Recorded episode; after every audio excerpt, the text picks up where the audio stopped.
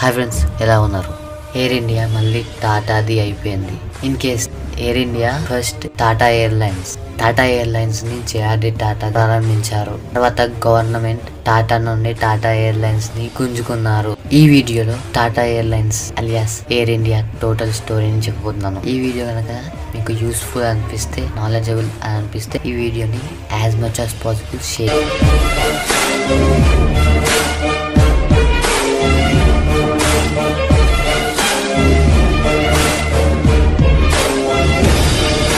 కథ nineteen thirty త్రీలో మొదలవుతుంది. జేఆర్డి ఒక ఏవియేటర్. ఈ Tata airlines first commercial flight Karachi నుండి ముంబైకి డ్రైవ్ చేసింది జేఆర్డి టాటాని. భారతదేశం స్వాతంత్రం రాకముందే సొంతంగా ఎయిర్లైన్స్ని నడపగలిగే దేశం అయ్యింది. నైన్టీన్ ఫార్టీ నైన్లో టాటా ఎయిర్లైన్స్ నేమ్ని ఎయిర్ ఇండియాగా మార్చారు. టూ ఇయర్స్ తర్వాత ఇంటర్నేషనల్ ఫ్లైట్స్ని కూడా ఎయిర్ ఇండియా స్టార్ట్ చేసింది. అన్ని మంచిగా నడుస్తున్నప్పుడు గవర్నమెంట్ ఏవియేషన్ ఇండస్ట్రీని నేషనలైజ్ చేసేసింది. ఏవియేషన్ ఇండస్ట్రీలో ఏది జరిగినా గవర్నమెంట్ కంట్రోల్లోనే జరగాలి లేదంటే అస్సలు జరగద్దు. రాత్రికి రాత్రి ప్రైవేట్ ఎయిర్లైన్స్ని నడపడం ఇల్లీగల్ అయిపోయింది. టాటా దగ్గర అప్పుడు ఇలాంటి మరో ఎనిమిది ఎయిర్లైన్స్ ఉండేవి.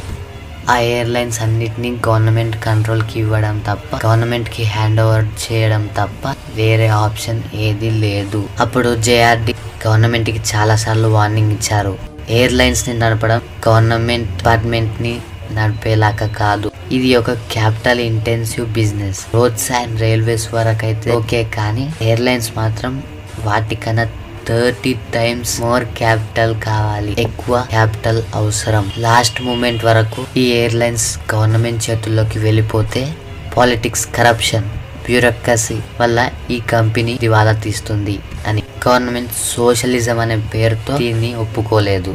జేఆర్డి సొంతంగా ప్రారంభించిన ఈ ఎయిర్లైన్స్ని జేఆర్డి నుండి గుంజుకున్నారు. JRD Tata favourite industry aviation industry. JRD Tata ఫ్యూచర్లో ఏది జరుగుతుందో అని భయపడ్డాడో అదే జరిగింది.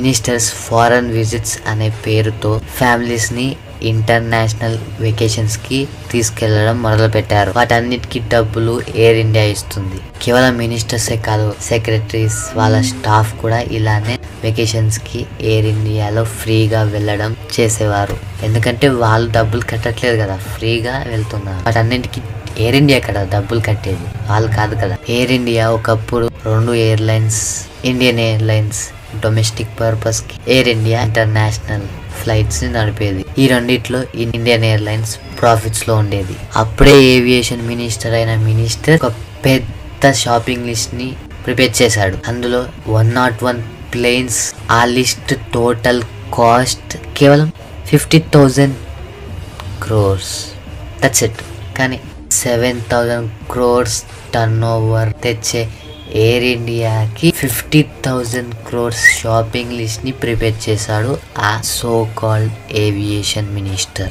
so అప్పుడు పెద్ద పెద్ద లోన్స్ని తీసుకున్నారు. ఆ లోన్స్ని ఆ లోన్స్ తీర్చడానికి ఫండ్స్ ఎవరిస్తారు? మనమే అఫ్ కోర్స్ ట్యాక్స్ పేయర్స్ ఈ ఖర్చు పెట్టిన డబ్బులని ఎలా రికవర్ చేస్తారు షాపింగ్ లిస్ట్లో ఉన్న వాటితో ఏం చేస్తారు అసలు ఏం ప్లాన్ లేదు. ఈ లాసెస్ని తీర్చడానికి ఎయిర్ ఇండియా అండ్ ఇండియన్ ఎయిర్లైన్స్ని మర్జ్ చేశారు. అప్పుడు సిచ్యువేషన్స్ బ్యాడ్ నుండి వరస్ట్ అయ్యాయి.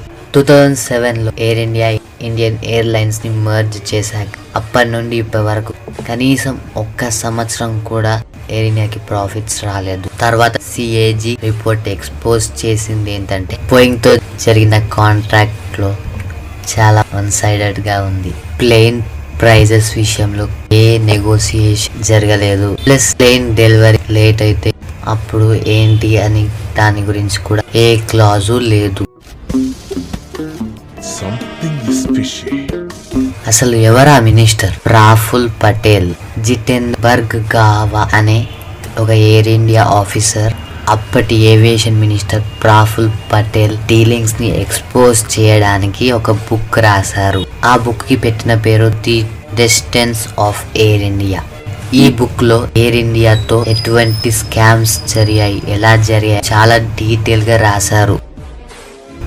ఈ మినిస్టర్ అప్పట్లో ఎంత పవర్ఫుల్ అంటే ఇతన్ని ఇంకెంత పవర్ఫుల్ పీపుల్ సపోర్ట్ చేస్తారంటే రాత్రికి రాత్రే పబ్లిషర్ ఈ బుక్ అన్ని కాపీస్ని తగులపెట్టేలా చేశాడు. ఆ మినిస్టర్ని క్షమించమని అడిగేలా చేసుకున్నాడు. మనమే డబ్బా రాయిళ్ళు అనుకుంటే మనకన్నా డబ్బా ఇల్లు. ఇంకా ఫ్రీడమ్ ఆఫ్ స్పీచ్ ఎక్కడుంది? ఈ ఆథర్ అగెనిస్ట్గా క్రిమినల్ డిఫేమేషన్ కేసెస్ నడుస్తున్నాయి. ఆ బుక్ అన్ని కాపీస్ని రాత్రికి రాత్రి తగలబెట్టి ఆ బుక్ రాసిన ఆథర్ పైన ఇప్పటికీ కేసెస్ నడుస్తున్నాయి అంటే దీన్ని బట్టి మనం అందరం అర్థం చేసుకోవచ్చు. ఆ బుక్లో ఎయిర్ ఇండియాతో ఎంత పెద్ద స్కామ్స్ జరిగాయో అని.